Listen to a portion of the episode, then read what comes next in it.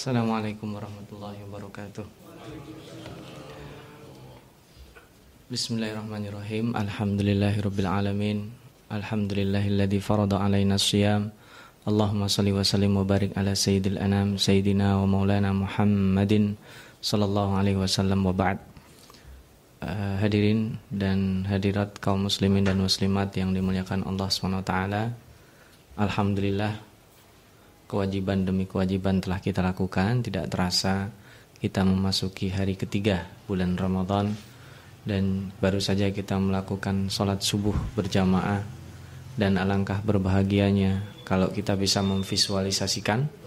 Masjid itu sekarang tersenyum karena penuh membludak sholat subuhnya sampai keluar.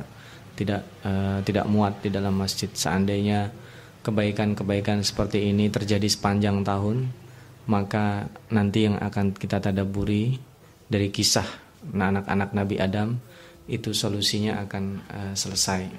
Dan insya Allah pada kesempatan kali ini kita akan melanjutkan dua ayat potongan yang belum selesai kemarin dan disambung dengan kisah Bani Israel.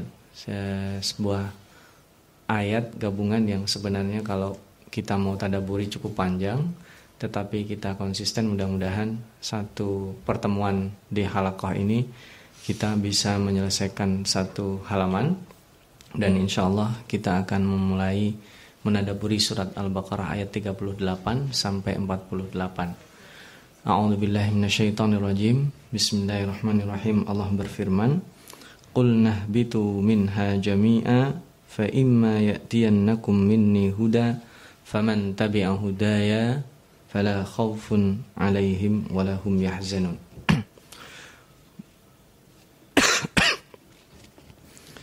Bapak dan ibu-ibu, kaum muslimin dan muslimat, ada hal yang menarik yang kemarin belum kita eksplorasi yaitu ketika Nabi Adam diperintahkan turun oleh Allah di ayat sebelumnya kul nahbitu ba'dukum li ba'din adu. Jadi diturunkannya Nabi Adam itu sekaligus membawa misi. Misi khalifah yang pertama adalah mendamaikan perselisihan. Karena kul nahbitu minha ba'dukum kul nahbitu ba'dukum li ba'din adu. Ketika Adam diturunkan itu sigatnya adalah jamak padahal pada waktu itu Nabi Adam belum memiliki anak. Padahal cuma dua harusnya kul nahbito Kulnah bitu itu artinya semua anak Adam nanti hidup beranak pinak di bumi. Jadi nggak ada ceritanya anak Adam yang nanti beranak pinak di selain bumi itu tidak ada cerita. Itu satu hal yang menarik. Yang kedua, ketika Allah mengatakan ba'dukum li ba'din adu, berarti memang tabiat manusia itu berselisih. Berbeda pendapat. Masing-masing membawa pendapatnya. Fanatik dengan pendapatnya, itu ba'dukum sebagian dan itu pasti ada. Dan misi pertama khalifah Nabi Adam adalah mendamaikan itu. Dan nanti terbukti di antara anaknya ada yang bahkan berkasus yang sangat uh, kita kenal saling bunuh-bunuhan hanya karena tidak mau dinikahkan dengan adik dan kakaknya. Karena pernikahannya adalah pernikahan silang. Nabi Adam itu anak-anaknya lahir secara kembar. Laki-laki perempuan. Laki-laki perempuan. Dan perempuan yang satu kandungan dengan laki-laki tidak diperbolehkan menikah. Jadi kalau si A dan si B adalah laki-laki dan perempuan, A dan B nggak boleh menikah. Dia harus menikah dengan orang yang lahir setelahnya atau orang yang lahir sebelumnya disilang. Dan itu terjadi perbedaan pendapat antara kakak beradik Qabil dan Habil yang akhirnya solusinya dibantu oleh Allah SWT tetapi karena syaitan yang ba'dukum li ba'din adu itu uh, bisa dijerumuskan. Nah, maka pertanyaan kedua yang menarik, pernyataan kedua, mohon maaf, di sini diulang lagi. Qul nahbitu di sini minha jami'ah diulang. Kalau yang pertama itu posisi fungsinya manusia sebagai khalifah itu mendamaikan. Sekarang yang kedua, posisinya adalah semuanya turun. Jadi di sini ada makna yang menarik. Kadang karena satu kesalahan seseorang itu satu komunitas bisa langsung turun derajatnya. Dan ini bukan berarti kemudian Allah Subhanahu wa taala menimpakan kesalahan yang dilakukan oleh satu orang yaitu Nabi Adam ditimpakan kepada seluruh manusia. Bukan. Maksud ihbitu minha jami'a itu sudah ada. Karena sebelumnya adalah mustaqar. Jadi manusia semuanya hidup di bumi. Tidak ada satupun manusia yang hidup tidak di bumi. Kalaupun terpaksa dia tidak hidup di bumi, maka dia disebut bukan kehidupan. Seperti Nabi Isa alaihissalam, beliau saat ini tidak hidup di bumi karena beliau diselamatkan Allah dan nanti akan diturunkan serta mati di bumi. Semua manusia itu mati di bumi dan dikembalikan ke bumi. Seandainya manusia belum mati bumi, maka Allah akan mengembalikannya. Ini kita bisa belajar dari kata-kata ini. Kata-kata jami'ah ihbitu minha jami'a tanpa ada pengecualian sama sekali. Nah, maka yang kedua setelah diulang, ini diulang Bapak-bapak. Yang pertama tadi fungsi perbaikan perselisihan, perdamaian perselisihan, mendamaikan orang yang berbeda pendapat, yang ngotot, yang bahasanya di sini sadis ya. Adu, adu itu musuh. Padahal mereka satu rahim. Tetapi orang satu rahim tidak ada jaminan tidak menjadi musuh. Ketika dia di dunia bisa menjadi musuh, maka nanti di akhirat anak dan bapak juga bisa bermusuhan ketika keduanya berbeda akidah. Maka definisi musuh itu sendiri kita juga harus harus uh, ingat bahwa musuh itu tidak harus bunuh membunuh. Bahwa musuh itu tidak harus saling menjatuhkan, tetapi yang dinamakan musuh itu nanti ketika uh, yang satu mendapatkan rahmah dan yang satu mendapatkan azab. Jadi Eh, ba'dukum li ba'din adu itu karena ada yang mengikuti musuh yang sesungguhnya yang disebut dengan Al-Qur'an aduun mubin. Siapa itu aduun mubin? Syaitan. Berarti orang yang anak Adam yang mengikuti syaitan, dia mengumandangkan permusuhan terhadap anak Adam lainnya yang mengikuti Nabi Adam. Jadi itu kita perspektif permusuhan dengan saudara kita bisa kita perbaiki sehingga sedikit berbeda pendapat, oh dia bukan musuh saya saya harus mendamaikan permusuhan ini. Inilah misi khalifah yang pertama. Nah, yang kedua, Allah di situ koma ya. Kemudian beliau ber, uh, Allah berfirman, "Fa imma ya'tiyannakum minni huda." Dan nanti jika datang dan di sini bahasanya adalah fa'ut ta'kib. Maka ketika turun langsung diturunkan Allah hudan. Hudan itu artinya banyak. Ibnu Kasir memuat hampir semua pendapat para ulama. Imam Al-Hasan Al-Basri mengatakan hudan itu Al-Quran. Lalu Abul Aliyah mengatakan itu adalah Nabi Muhammad. Lalu ada yang mengatakan hudan itu petunjuk. Ada yang mengatakan itu adalah bimbingan Allah. Itu semuanya masuk, tidak ada yang berbeda. Ibnu Kasir menyebutkan hampir semuanya merangkum dari apa yang ditulis oleh uh, Ibnu Jarir At-Tabari dalam tafsir beliau. Nah, yang menarik orang-orang yang faman tabi'a hudaya fala khaufun alaihim walahum yahzanun. Orang yang mengikuti petunjuk Allah itu mereka tidak akan pernah takut dan tidak akan pernah sedih. Dua hal yang tidak pernah hilang dari manusia. Jadi selama manusia hidup di dunia, dua hal ini akan mengakrabinya, takut dan sedih. Dan persepsi takut dan sedih seseorang juga berbeda-beda. Ada yang takut miskin, ada yang mohon maaf takut nggak punya pekerjaan, ada yang mohon maaf takut dia didurhakai, didurhakai anaknya, ada yang takut disia-siakan, ada yang takut tidak lagi dicintai, ada yang takut dan sebagainya. Ketakutannya bermacam-macam motifnya. Padahal ketakutan yang paling utama itu adalah yang kita lakukan ini sebenarnya on the track, diridhoi Allah atau bukan. Dan ketika nanti kita mendapatkan berjumpa dengan Allah Subhanahu wa taala, sudah mengikuti petunjuknya, itu diangkat semua ketakutan itu juga al-hazan. Al-hazan itu kalau takut sebelum terjadi, al-hazan itu setelah terjadi. Jadi ketakutan itu adalah akan masa depan, kesedihan akan masa lalu. Dua-duanya nanti diangkat di di surga. Takut belum terjadi biasanya kalau takut. Saya takut kalau kalau kalau gitu. Sedih itu sesuatu yang sudah terjadi tidak sesuai dengan harapannya. Nah, itu dua-duanya akan diangkat oleh Allah. Sedangkan orang-orang yang kafir, walladzina kafaru wa kadzdzabu biayatina ulaika ashabun narihum fiha khalidun. Yang kemarin sudah kita jelaskan ya bahwa penduduk neraka hum fiha khalidun itu berKTP. Jadi khalidun tidak akan pernah pindah RT lagi. Dia sudah sabit di sana walahum adabun kemarin kita bilang mukim. Ketika sudah ada bun alim, ada bun azim, ada bun muhin semua maka akan di closing dengan walahum adabun mukim. Mereka sudah bermukim di neraka itu, RT RW-nya jelas, kepala bagian sipir penyiksanya sudah jelas, khalidun tidak akan diangkat oleh Allah taala orang-orang yang mengingkari hudan atau petunjuk yang diturunkan Allah begitu uh, manusia turun ke bumi.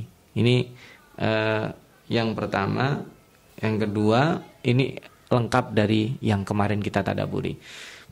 Lalu Allah berpindah tema, kali ini membicarakan tentang Bani Israel. Nah, Allah Subhanahu wa taala dan nanti di sini diulang juga.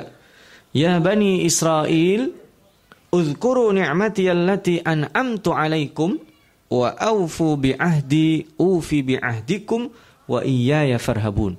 Wahai Bani Israel, ingat nikmat-nikmat yang aku berikan kepada kalian. Nikmat yang diberikan kepada Bani Israel banyak sekali.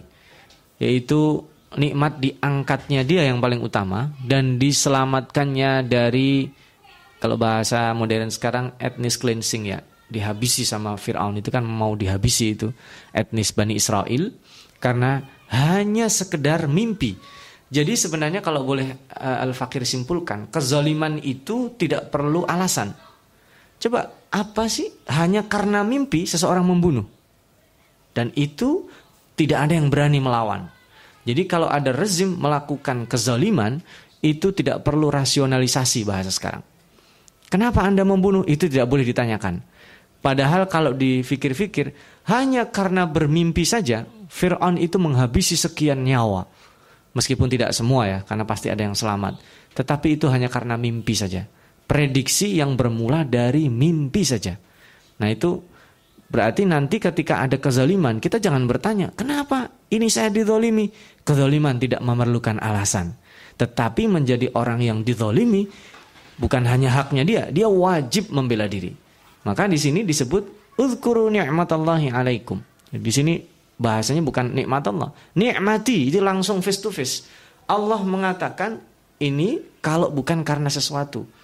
Karena kalau orang sampai kamu ingat nikmat yang aku berikan padamu, itu kan berarti istilah bahasa kita ini Allah sedang marah dengan Bani Israel.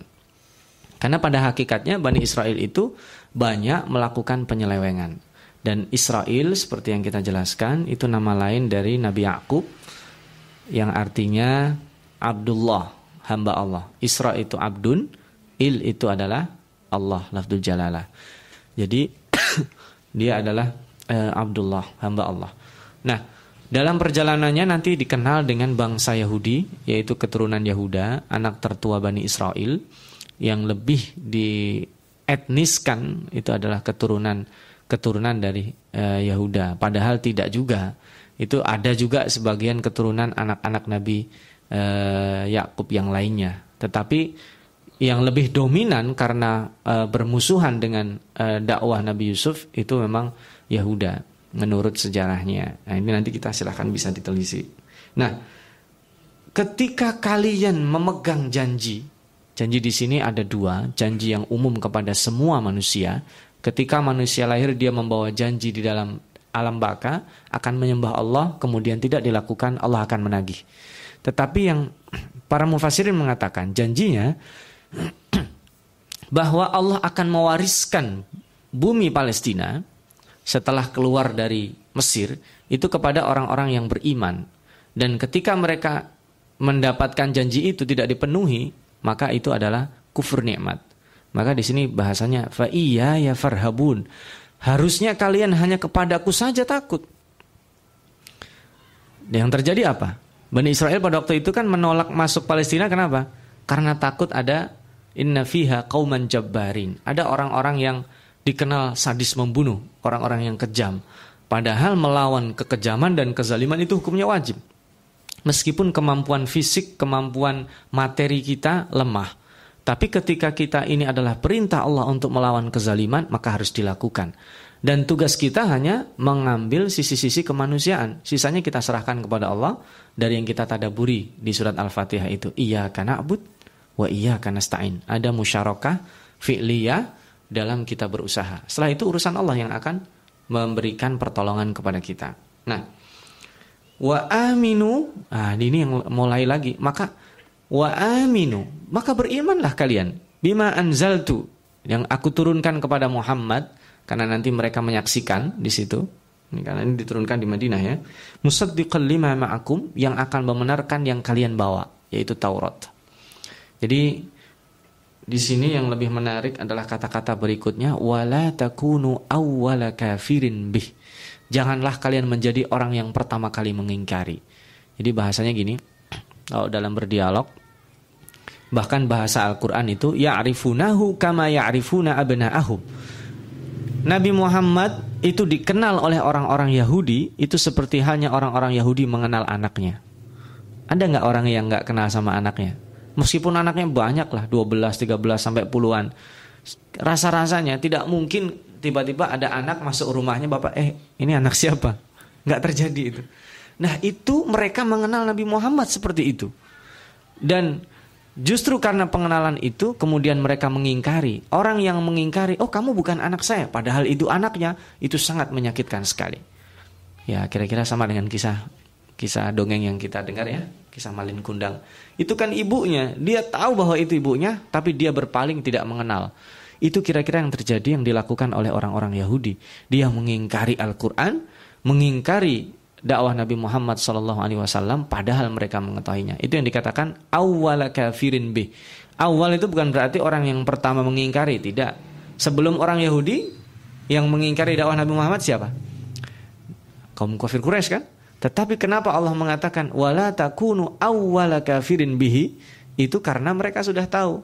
Jadi orang yang sudah tahu bahwa ini halal tidak diambil, maksud saya ini kewajiban tidak dikerjakan, itu disebut dengan orang yang awwala kafirin bihi. Kafir dalam artian tidak melakukan perintah Allah.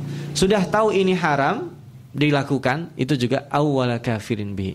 Dia mengingkari perintah Allah taala dan larangannya. Dan itu yang akan dihisap pertama kali. Orang yang tidak tahu terjerumus kepada kebodohan dan kemudian dia melakukan kesalahan akan diadab oleh Allah tetapi itu setelah orang-orang yang tahu dan melakukan kebodohan itu. Jadi fungsinya berbeda. Yang kedua, wala tashtaru pesannya setelah disuruh beriman. Dan ini dilakukan oleh orang-orang Yahudi, wala tashtaru bi ayati thamanan qalila. Dan jangan kamu jual ayat-ayatku dengan harga yang murah yang kemarin kita sebut dengan uh, istarawud dalalata bil huda. Mereka menjual, mohon maaf, membeli kesesatan dengan petunjuk hanya karena uh, ingin mempertahankan jabatan, hanya karena ingin mendapat proyek yang besar, hanya karena ingin mempertahankan pertemanan pertemanan yang jahat, maka dia gadaikan pengetahuan-pengetahuan kebaikan. Dia tidak bela lagi orang-orang yang madlum, tapi dia sokong dan dia dukung orang-orang yang zalim. Nah ini dilakukan oleh orang-orang Yahudi. Lihat saja apa yang dilakukan terhadap Nabi Yahya. Jadi kita bapak-bapak tahu ya bahwa Nabi Yahya itu anak kecil, dia masih belasan tahun mungkin umurnya, mengingatkan seorang raja yang mau menikahi keponakannya. Karena dia saking cintanya dan itu dilarang di dalam uh, adat agama mereka agama Bani Israel waktu itu agama Yahudi. Tidak diperbolehkan seorang raja yang mau menikahi keponakannya. Dan marah itu dua-duanya raja karena ditegur oleh Nabi Yahya dan tahukah Bapak-bapak sang perempuan ini meminta maharnya adalah supaya Nabi Yahya e, kepala Nabi Yahya dihadirkan di depan dia dan sang raja itu kan membunuh Nabi Yahya. Itu yang disebut menjual kesesatan. Padahal mereka tahu itu tidak boleh, tapi karena raja rakyat tidak ada yang berani menegur kesalahan itu. Dan Nabi Yahya di situ disebut dengan an-natiquna haq. Jadi kalau Al-Fakir membaca buku bagus sekali, an-natiquna haq judulnya. Orang-orang yang berbicara kebenaran meskipun resikonya itu banyak sekali di situ. Ada para ulama, ada para qadi, hakim, ada orang miskin, ada orang alim, ada banyak kisahnya dan di antaranya adalah Nabi Yahya alaihissalam yang karena keberanian itulah uh, kepalanya menjadi mahar pernikahan seorang raja yang zalim yang mempersunting masih yang disebut dengan muharramat yang atau di, kita sebut dengan muhrim ya, mahram, tidak boleh dinikahi. Itu ketika raja yang melakukan sangat kemungkinan kecil rakyat biasa berani untuk uh, menegur. Dan itu sudah menjadi tabiat. Ketika orang berkuasa melakukan kesalahan yang kalau seandainya mata hatinya tertutup maka dia ketika ditegur yang terjadi seperti orang Yahudi ketika memperlakukan Nabi Yahya. Bukan hanya itu sepupunya juga dikejar-kejar mau dibunuh dan bapaknya siapa bapak Nabi Yahya? Nabi Zakaria juga dibunuh. Itu trilogi nabi yang berakhir tragis tetapi satu diselamatkan Allah Subhanahu wa taala uh, diangkat ke langit. Nanti jika sampai ceritanya, mudah-mudahan Allah mengingatkan kita bisa bahas itu. Nah, itu kedua. Ketiga, larangan. Yang pertama beriman, kedua larangan, ketiga larangan. Wala talbisul haqqa bil batili. Jangan kalian campur aduk antara kebatilan dan yang hak. Mencampur aduk itu bagi orang yang pinter gampang. Makanya memegang mikrofon di depan televisi, di depan media massa, bagi orang-orang yang memiliki ilmu itu cobaan. Dia tergantung. Jadi sebenarnya kita ingin, jadi kalau kita ada suatu produk, ini mau dihalalkan atau diharamkan, itu relatif lebih mudah. Bisa dicari dalilnya. Tetapi yang sulit adalah ketika istiftaul qalb. Seseorang meminta pendapat hatinya yang terdalam bahwa ini saya berfatwa dengan hukum Allah atau dengan hawa nafsu. Maka di sini wala talbisul haqqa bil batil. Kalau seandainya karena kita membaca kemudian kita ikna menjadi tenang ini pendapat ini hukumnya menjadi A, meskipun salah tidak ada masalah. Tetapi kalau kita mengambil pendapatnya A karena sesuatu atau karena tadi membela kezaliman atau karena hawa nafsu, kemanfaatan atau karena menjual ayat-ayat Allah, maka itu disebut uh, wala talbisul haqqa bil batil dan itu kita melakukan sesuatu yang dibenci Allah. Wa taqtumul haqqa wa antum ta'lamun dan kalian sembunyikan kebenaran meskipun kalian tahu. Itu seperti tadi ya. Jadi Nabi Muhammad sudah termaktub di dalam uh, kitab mereka akan turun seorang nabi di akhir zaman. Itu orang Yahudi, orang Nasrani semuanya tahu. Dan orang Yahudi khususnya karena mereka paling panjang sejarahnya sebelum umat Nasrani itu ya'rifunahu kama ya'rifuna abna'ahum. Mengenal Nabi Muhammad itu sama dengan mengenal anak mereka sendiri karena orang Yahudi lihat saja ketika mereka e, membaca kitabnya, masya Allah itu lebih khusyuk dari zikirnya kita. Ketika mereka berada di Haitul Mabka di tembok-tembok ratapan itu, ketika mereka semuanya mereka lekat sangat ideologis siapa bilang kasus perselisihan atau konflik yang disebut di Palestina itu perebutan tanah. Itu adalah konflik yang berbasis ideologis. Maka uh, kita juga harus menguatkan untuk melawan kezaliman itu dengan ideologi kita. Nah kalau seandainya nanti kita berbicara kezaliman dari sisi kemanusiaan itu adalah uh, dari bab kita mendapatkan dukungan dari orang-orang yang uh, secara nuraninya tidak menyukai kezaliman. Nah itu yang ketiga yang keempat, menarik ya, rambu-rambu yang diberikan Allah kepada orang-orang uh, Yahudi keturunan uh, Nabi Yakub, atamurunanna nasabil birri wa anfusakum. Ini berlaku juga buat kita. Apakah kalian sibuk memerintahkan manusia dengan kebaikan? Ya kan? Sementara kalian lupakan diri sendiri. Itu kan kalau di dalam surat As-Saff, lima taquluna ma la taf'alun kabura maqtan indallahi antakulu ma la taf'alu. Jadi Allah itu sangat memurkai. Kita sibuk memerintahkan orang sementara kita tidak melakukannya. Kita sibuk melarang orang sementara kita menikmati larangan itu. Dan itu naudzubillahi min dzalik. Kalau kita membicarakan itu seram. Karena itu kabur maktan itu sangat murka Allah. Tetapi untungnya Allah Maha Kasih, Maha Penyayang yang menyimpan aib-aib kita karena manusia itu tabiatnya bukan hanya lupa, dia menyempelekan dosa-dosa itu. Dan Al-Fakir ulang ya, seandainya kita di sini dikumpulkan, semua aib-aib kita dibuka Allah, maka tidak terjadi pertemuan kita di pagi hari ini. Masing-masing kita tahu aibnya, tidak akan terjadi. Tidak usah itu saja, kita sedikit saja dibuka aibnya oleh Allah SWT, kita langsung fonis orang. Tapi pada saat kita memfonis orang itu, kita lupa. Seandainya seandainya itu adalah saya, apa yang terjadi. Itu yang sering kita lupa. Maka kalau dalam tadabbur surat Al-An'am kalau tidak salah ya. Al-An'am atau Al-A'raf ya. Wala tasubbul ladina yad'una min dunillah. Jadi kita dilarang untuk mencaci maki sembahan-sembahan orang yang tidak menyembah Allah. Fayasubbullaha adwan bighairi ilmin. Itu yang disebut dalam ilmu manajemen modern, dalam manajemen risiko, itu manajemen komentar. Jadi kita sekadang sibuk mengomentari orang, tetapi kita jarang kita berpikir apa yang kita komentari itu kepada orang. Yang kita lebih pikirkan kita enjoy aja mengomentari orang. Lalu ketika orang uh, komentar kepada kita, kita pikirkan komentar orang. Jarang kita memikirkan kira-kira komentar saya ini bagi orang itu dirasakan apa, menyakiti atau tidak. Makanya ada hadis, seseorang itu bisa mencaci bapaknya sendiri. Sahabat bertanya, bagaimana mungkin ya Rasulullah? Kalau dia mencaci bapaknya orang itu, maka orang itu akan mencaci bapaknya. Itu berarti kan kita uh, apa? mencaci maki dan menjelekkan orang tua kita sendiri. Kita misalkan bilang, "Eh, kamu dasar anak pencuri." Nah, kita sebut seperti itu tidak boleh. Kenapa? Nanti orang itu akan membalas, "Masih mending anak pencuri." Ente anak garong misalnya. Apa dosa bapak kita? Dosa orang tua kita, dosa ibu kita, gara-gara kita mencaci maki orang di depan kita.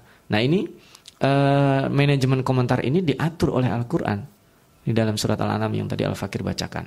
Nah di sini dalam kaitannya kita memerintahkan sesuatu bukan berarti begini. Saya tidak bisa bersodakoh banyak Malu rasanya saya menyuruh orang bersodakoh. Tidak juga. Jadi sedikit apa pun kita usahakan punya pijakan kemampuan percaya percaya diri itu. Benar apa yang dia lakukan harusnya seperti Imam Hasan Al Basri. Beliau suatu ketika pernah disuruh khutbah. Wahai Imam, khutbahlah tentang memerdekakan budak. Ditunggu ketika hari Jumat. Ya, tema yang diangkat bukan itu. Jumat kedua ditunggu Tema yang diangkat bukan itu. Jumat ketiga ditunggu bukan itu. Mereka menemui Imam Hasan Al-Basri. Kenapa kami menuntut Anda supaya khutbah tentang memerdekakan budak karena banyak budak-budak yang ditindas majikannya tidak terjadi. Hasan Al-Basri kemudian bilang, insya Allah Jumat depan saya akan melakukannya. Dan setelah Jumat ke depan melakukannya dia jelaskan. Jadi selama tiga minggu itu beliau nabung untuk memberi budak dan di pekan keempat beliau menjual budaknya jadi memang ada beban psikis seseorang yang tidak melakukan kemudian dia disuruh menjelaskan. Itu sama saja ketika ada seorang alim ulama uh, Al-Fakir tidak sebutkan namanya, uh, ulama yang punya karangan sangat luar biasa, beliau sudah meninggal. Beliau belum pernah haji padahal ulama ini tadi Al-Fakir uh, seorang imam mengira ini padahal beliau belum haji. Makanya nanti dikomentari kalau men, uh, membaca karya beliau yang berhubungan dengan dengan ibadah haji sebaiknya membaca yang lainnya. Tetapi luar biasa karya, karya beliau ini. Nah, itu mungkin pijakan seseorang dari bab adabiat. Tetapi dalam keseharian kita, pada saat kita misalkan mendorong orang untuk beramal e, bersodakoh, kita ada nisbah paling tidak kalau tidak punya keinginan, eh, tidak punya kemampuan, kita punya keinginan ingin bersedekah sehingga kita punya energi menyampaikan itu. Paling tidak ketika kita tidak bisa meninggalkan semua hal-hal yang buruk, kita minimalisir. Contoh yang paling sulit ketika kita membicarakan tentang ghibah. Ya. Ada orang yang tidak pernah ghibah dalam hidupnya? Tidak ada. Ghibah itu membicarakan aib yang sudah terjadi. Bukan fitnah loh. Kalau fitnah itu kejam sekali. Si A mohon maaf misalkan si A mencuri. Terjadi dia melakukan pencurian itu. Kita bicarakan itu dan kita nikmati itu disebut dengan ghibah. Kalau si A tidak mencuri kemudian difonis mencuri, kita bicarakan itu disebut dengan fitnah. Disebut dengan ifkun mubin seperti kasus tuduhan perselingkuhan yang dialamatkan kepada Aisyah radhiyallahu anha. Jadi ini tidak permasalahan mudah. Ayat ini berat sekali. Atak nasabil birri wa tansawna anfusakum wa antum tatlunal kitab. Nah, afala taqilun. Maka kemudian Bani Israel disuruh apa? Wasta'inu bis sabri was salah wa innaha lakabiratun illa 'alal khasyin. Cara untuk menanggulangi penyakit-penyakit yang tadi disebut. Ya, males melakukan yang dibicarakan, kemudian menjual uh, agama Allah dengan hawa nafsu dan sebagainya, memutarbalikkan fakta, mencampur kebenaran. Itu dengan apa? Ista'inu bisobri wassalah. Memang kesabaran itu tidak ada batasnya. Dan kesabaran itu dilatihnya dengan apa? Salat. Wa innaha lakabiratun illa alal khasyin. Salat itu sulit. Sulit salat yang khusyuk. Tetapi Nabi Muhammad SAW tidak pernah memerintahkan ketika sholat kita nggak khusyuk. Boleh nggak saya Ustadz ngulang sholatnya lagi? Jangan. Kapan kita kerjanya? Kalau sholat uh, tiga rakaat atau empat rakaat, disuruh apa kita? Disuruh yang paling sedikit berapa tambah habis itu sujud sahwi. Gak ada cerita saya sholatnya nggak khusyuk, boleh nggak saya sholat lagi? Gak ada cerita. Emang itu sulit. Tapi sulit itu bukan berarti kita tidak melakukannya. Karena hanya orang-orang yang khusyuk yang bisa melakukan sholat dengan ringan. Kan tempo hari kita bicarakan ya. Sholat yang orang bisa membaca betul dari Allahu Akbar sampai salam. Itu orang yang luar biasa. Hidupannya akan stabil. Tidak seperti sholatnya orang naik bis eksekutif ya. Allahu Akbar jamaah udah itu pasrah sama sopirnya. Nah, dia baca setelah Fatihah surat apa mau terserah dia, mau ruku ikut ruku saja, sujud tahu-tahu eh sudah sampai, udah salam. Ada, kita melakukan itu.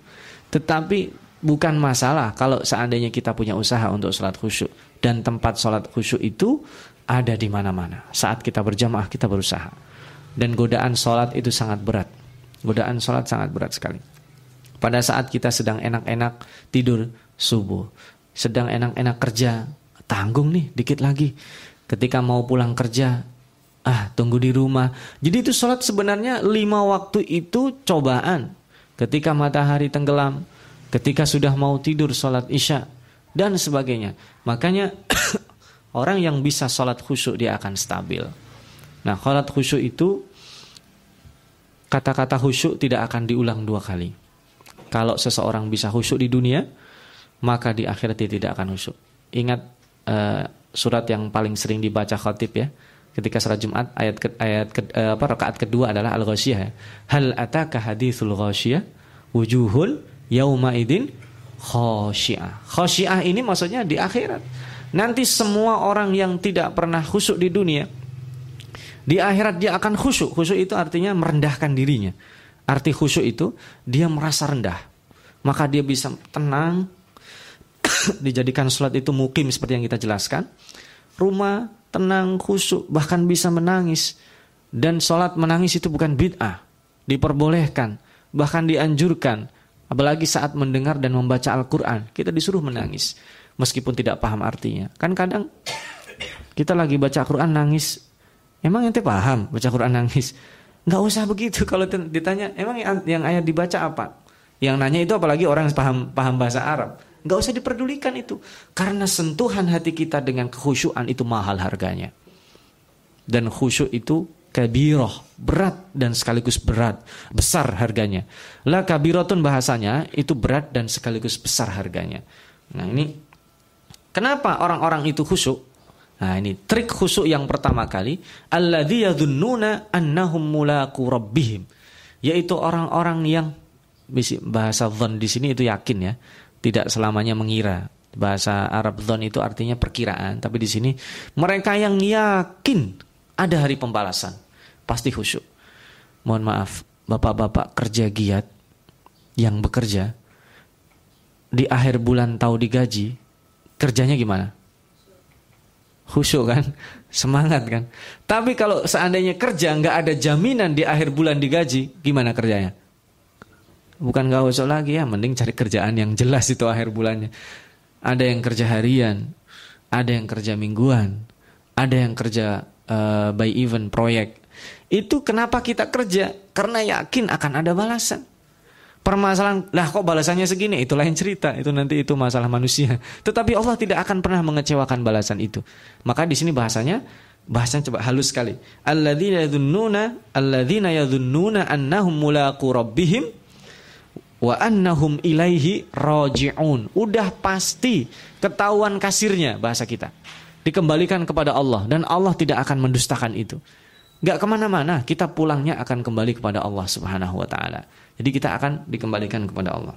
Dan diingat lagi, disebut lagi, ya Bani Israel, Udhkuru ni'mati allati an'amtu alaikum. Diulang lagi, menandakan bahwa Bani Israel juga manusia secara umum, itu lupa nikmat Allah. Al-Fakir sering mengatakan ya, yang berdoa supaya giginya disehatkan sebelum tidur, itu yang giginya sakit saja. Yang giginya sehat tidak melakukan itu. Ya Pak ya? Yang matanya sakit sebelum tidur dia akan berdoa dengan khusyuk ya Allah besok pagi sembuhkan mata. Yang matanya sehat hampir bisa dipastikan tidak melakukan itu. Yang kakinya bengkak-bengkak, pegel-pegel, dia berdoa, request minta sama Allah supaya kakinya disehatkan. Yang kakinya sehat, dia tidak melakukan itu. Maka harus diingatkan kita harus mensyukuri nikmat Allah Subhanahu wa taala wa anni faddaltukum alal alamin. Dan karena juga Bani Israel itu dilebihkan di zamannya ya. Alal alamin itu maksudnya di zamannya. Mereka dari budak. Jadi Bani Israel itu pasang surut ya. Dari sejak menjadi orang asing. Karena ditarik oleh Nabi Yusuf. Sedangkan Nabi Yusuf orang asing punya jabatan. Dimuliakan dia di negeri Mesir. Padahal itu bukan bumi dia. Dia urban. Ya kan dari Babilonia, dari Hebron ke Mesir menjadi orang mulia disebutkan dalam buku-buku sejarah sekitar 600 orang. Kemudian mereka menjadi orang yang kelas 2 bahkan pernah dikejar-kejar dan dibunuh diselamatkan Allah lagi. Itu adalah sunnah Allah Subhanahu wa taala naik turun sebuah peradaban. Dulu peradaban dikuasai oleh orang kulit hitam. Firaun itu hitam kulitnya, mohon maaf. Sekarang orang identik yang namanya kemajuan itu bule tapi lihat orang-orang yang ini kita tidak merendahkan etnis tertentu dengan etnis yang lainnya disebut dengan peradaban. Dulu peradaban pernah dikuasai oleh orang berkulit kuning, Indian, kulit merah dan suatu ketika akan diputar dan nanti akan diakhiri siapa pun kulitnya orangnya peradaban itu akan diwariskan kepada orang-orang yang beriman tanpa memandang etnis dari mana pun juga. Maka ini tukum alal alamin itu bukan bukan orangnya. Kalau mereka ini menganggap ini disebut dengan orang pilihan, yang lain itu ngontrak.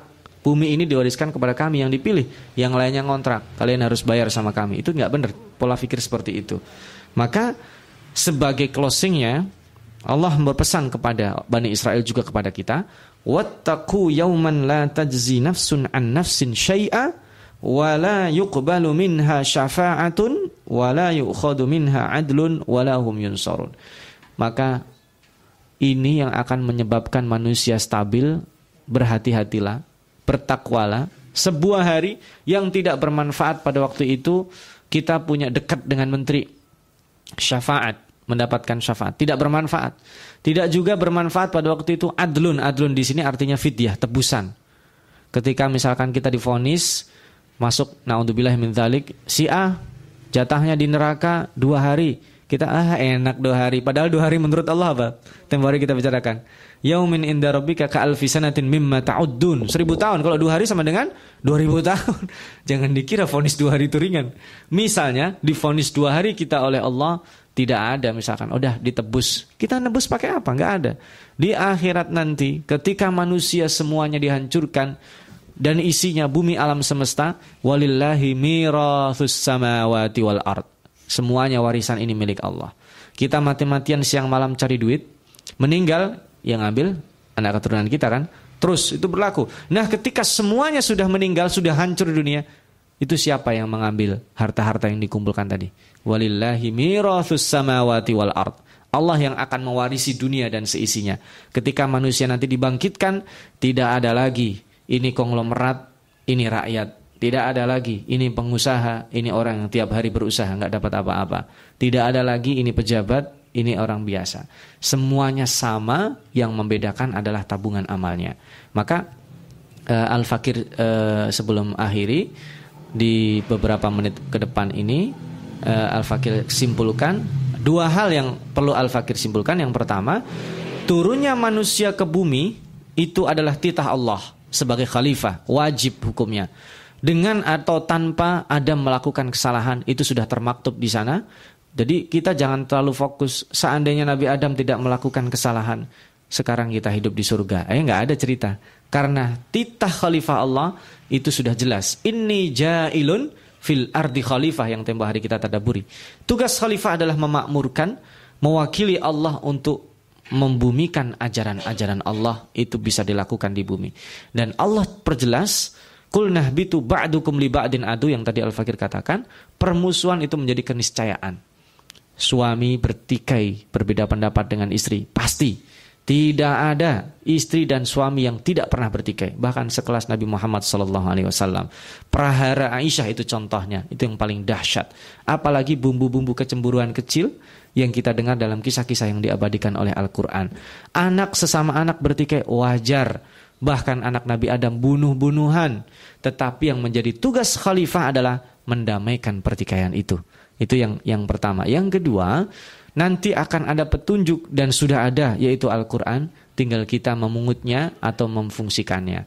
Dan yang ketiga, tadi pesan Allah kepada Bani Israel bahwa Bani Israel itu disuruh ingat nikmatnya, kemudian dilarang melakukan banyak hal tadi ya, tidak boleh mencampur aduk e, kebaikan dengan kebenar, e, keburukan dan e, tidak boleh ngomong saja tidak mengerjakan dan itu ada triknya. Tadi triknya adalah istainu bisobri wassalah jadi uh, jangan pernah mengatakan sudah habis stok kesabaran saya.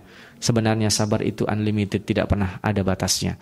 Kita sendiri yang menjadikan dada kita itu sempit sehingga kesabaran itu hilang. Dan orang-orang yang tidak sabar itu akan menyesal di akhirnya. Baik ketika dia marah, orang marah akan menyesal ketika dia marahnya turun, baik ketika dia sedih keluar kata-kata yang tidak baik pada saat kesedihannya sedang turun.